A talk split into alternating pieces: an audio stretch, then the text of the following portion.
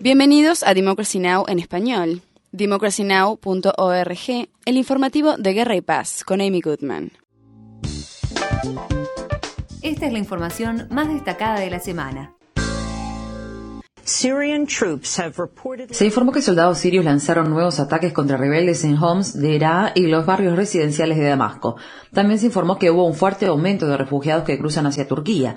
Mientras tanto, el enviado de la ONU, Kofi Annan, se dirige a Damasco para hablar acerca de la aplicación de un plan de cese del fuego que se supone entrará en vigor a más tardar el 12 de abril. El acuerdo de alto el fuego en Siria tuvo lugar solo un día después de que el gobierno de Obama y al menos otros 60 gobiernos entregar a los rebeldes 100 millones de dólares en ayuda. Estados Unidos prometió además enviar equipo de comunicaciones para colaborar con las fuerzas rebeldes. Funcionarios sirios sostuvieron que dichas acciones equivalen a una declaración de guerra. Bayar Jafari, embajador de Siria ante Naciones Unidas, expresó. Toda acción que no esté en línea con las condiciones de la misión del señor Kofi Annan representa una violación de esta misión, por lo que todos deben asumir la responsabilidad, incluyendo a Estados Unidos y sus afirmaciones de que proveerá comunicaciones y demás suministros. A quienes declaran públicamente que enviarán aún más dinero y salarios a estos grupos armados en Siria, alguien debería tomarles declaración en el Consejo de Seguridad y preguntarles por qué lo hacen. Todo esto representa no solo una violación a la Carta, no solo una violación a la misión del señor Kofi Annan, sino también una violación y una declaración de guerra contra la soberanía de Siria.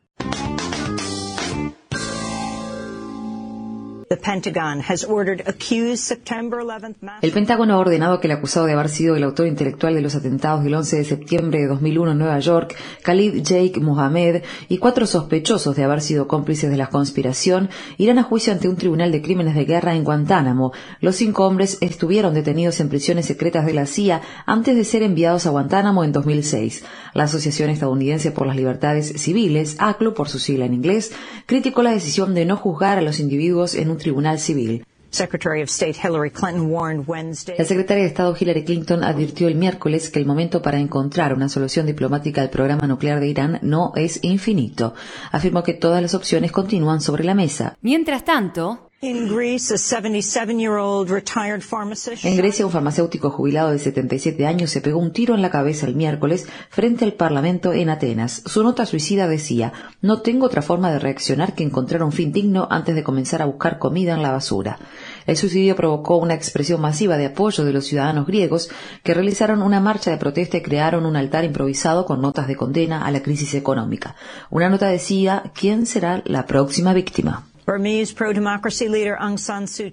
La líder democrática Aung San Suu Kyi aparentemente ganó sus primeras elecciones legislativas luego de haber pasado gran parte de los últimos 20 años detenida o bajo arresto domiciliario. De ser confirmado el resultado, la votación podría significar una nueva era para Birmania tras décadas de régimen militar. Las Fuerzas Armadas Revolucionarias de Colombia, FARC, liberaron a 10 oficiales de policía y miembros del ejército que habían mantenido como rehenes cautivos durante más de una década. Cuatro soldados y diez policías fueron puestos en libertad y entregados a un grupo de ayuda humanitaria liderado por el Comité Internacional de la Cruz Roja. Hay quienes consideran que las liberaciones podrían indicar que las FARC avanzan hacia negociaciones con el gobierno colombiano tras cinco décadas de enfrentamientos. La ex senadora colombiana Piedad Córdoba colaboró en la coordinación de la liberación de los rehenes. Córdoba expresó. Podemos decir que lo logramos porque lo conseguimos a través del diálogo, porque lo conseguimos sin derramar una sola gota de sangre, porque lo conseguimos con el respeto, con el reconocimiento del otro y de la otra y sobre todo con la convicción que Colombia lo que más quiere es la paz y lo que no quiere es más derramamiento de sangre. En otras noticias, Mitt Romney estaba un poco más cerca de asegurar su candidatura republicana luego de haber logrado victorias en las elecciones primarias del Martin en Wisconsin, Maryland y Washington, D.C. Romney obtuvo el 42% de los votos en Wisconsin, un 49% en Maryland y un 70% en Washington, D.C. El principal rival de Romney, Rick Santorum, quedó en segundo lugar en Wisconsin y Maryland y ahora tiene esperanzas de ganar las primarias en Pensilvania programadas para el 24 de abril. Más de 2.100 inmigrantes indocumentados fueron arrestados en una serie de redadas en todo el país realizadas por funcionarios del Servicio de Inmigración y Control de Aduanas, ICE por su sigla en inglés. Alrededor de 1.900 agentes participaron en las redadas que ocurrieron en los 50 estados. Funcionarios del ICE afirmaron que las redadas tenían como blanco a los inmigrantes que fueron procesados de delitos graves o que eran considerados fugitivos o presentaban una amenaza a la seguridad nacional. Para mayor información, visita nuestro sitio web www.democracynow.org barra es. Infórmate bien.